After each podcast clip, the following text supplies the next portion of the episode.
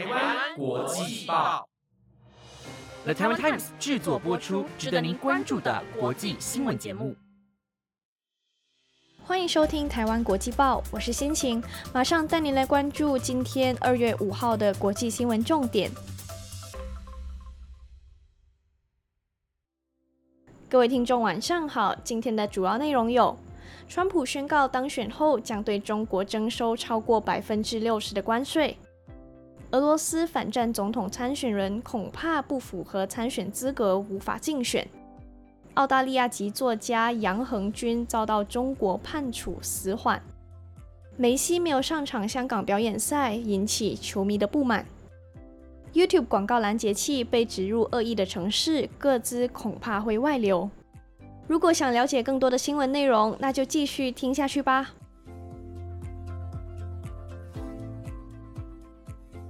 首先带您来关心，美国前总统川普正在争取共和党提名，准备竞争2024年白宫的宝座。他说自己如果在十一月当选，将再次对中国征收关税，税率可能超过百分之六十。路透社报道，川普在接受福斯新闻节目周日早晨谈未来访问时表示。他在爱荷华州初选大获全胜的消息一出，中国股市差点崩盘。然后，在他赢得新罕布什尔州初选时，中国股市又再次下滑。川普在访问中被问到，有报道指称，如果他顺利当选，他将考虑对中国商品征收百分之六十的关税。川普回应说，可能不止于此。川普在共和党总统提名战人气遥遥领先。几乎确定将在十一月五号的美国大选中挑战民主党籍的现任总统拜登。川普在二零一八年和二零一九年执政期间，对价值数千亿美元的中国商品征收关税。当时，这两个全球最大经济体正在发生激烈的贸易战。拜登上任后，以国家安全为由，保留川普实施的关税，并增加新的限制，禁止先进半导体和制造这些半导体的设备出口到中国。美国贸易代表正在对这些关税进行审查。然而，川普强调，他无意对中国发动另一波贸易战。他说：“这不是贸易战，他对中国的一切都做得很好。”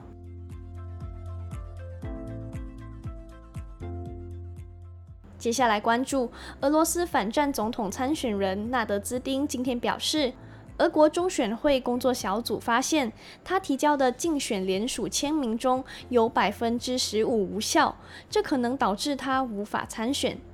路透社报道，如果这个数字是真的，将比容许的错误率高出三倍。俄罗斯中选会将有理由剥夺纳德兹丁的参选资格。让他无法参与今年三月大选，挑战现任总统普丁。纳德兹丁的发言人说，俄国中选会将在七号针对这件事情做出最后的裁定。纳德兹丁则在通讯软体 Telegram 上指出，如果俄国中选会拒绝将他登记为总统候选人，他将会向最高法院提出上诉。由于普丁常年主宰及控制俄罗斯，即便是现在六十岁的纳德兹丁获准参选，各界也不期待他能够胜选。但他的竞选仍获得人们的关注，因为他公开反对克里姆林宫所谓的对乌克兰特殊军事行动。纳德兹丁说，普丁发动军事行动是致命的错误，并誓言要透过谈判结束这场冲突。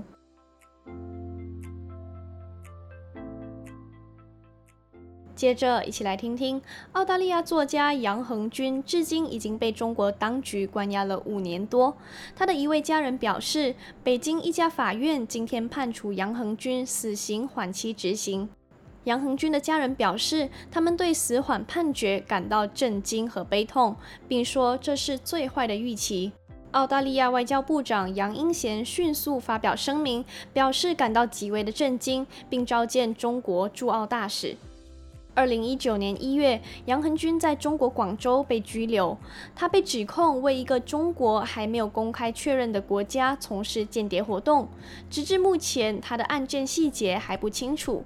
二零二一年五月，杨恒军因为间谍罪被秘密审判，但法庭一再延迟判决，案件一拖再拖。曾经是杨恒军导师的冯崇义表示，法院星期一做出了死缓判决，两年后将转为无期徒刑。他说，杨恒军的家人告诉了他这个判决结果。他表示，这是一起严重的不公正案件，并补充说，杨恒军否认了这些指控。他敦促澳大利亚政府为杨恒军寻求保外就医。北京的另一名人权律师证实了这个判决。澳大利亚外交部长杨英贤今天下午就此发表声明，说这个判决对于杨恒军博士以及他的家人和所有支持他的人来说都是令人痛心的消息。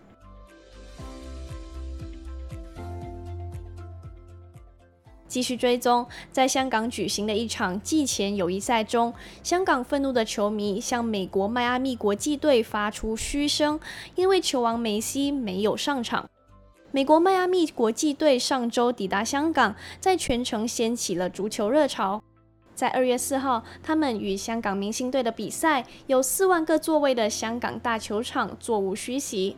但是，这位三十六岁的阿根廷世界杯冠军未能上场，使一开始全场的欢呼声最终变成了嘘声和要求退款的抱怨声，甚至连香港政府也表达了失望。政府发言人表示。可能因为梅西的缺席而扣减赞助款项。除了梅西没有上场，巴拉圭前锋路易斯·苏亚雷斯也因为膝盖受伤缺席了这场比赛。在比赛的下半场，随着梅西继续坐在后备席上观看比赛，场内传出越来越大声的 “We want Messi”，我们要梅西的口号。迈阿密国际主教练马蒂诺在赛后记者会上解释，梅西和苏亚雷斯没有上阵，是要避免两人再次受伤。马蒂诺曾经在赛前说，会尽可能让梅西上场。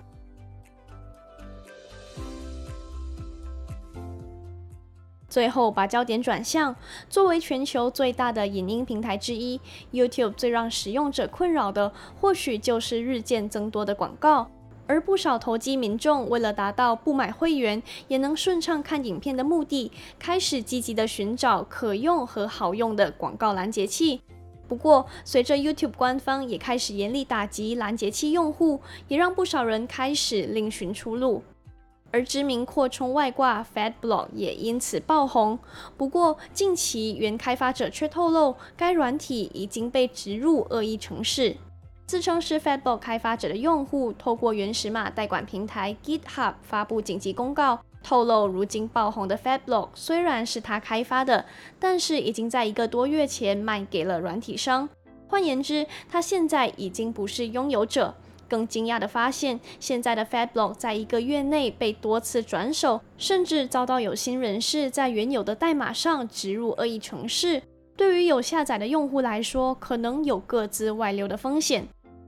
与常见广告拦截器的差异在于，FadBlock 能够快速播完广告，达成不用拦截、形同跳过广告的视觉效果目的。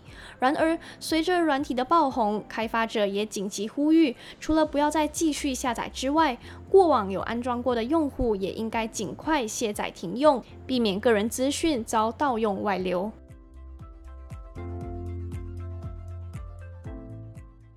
以上就是今天的新闻内容。那临近新年，这里要跟各位公告，在二月八号到二月十四号期间，台湾国际报的社群和 Podcast 都会停更。先在这里预祝大家新年快乐！如果有任何想法，欢迎随时留言，让我们知道。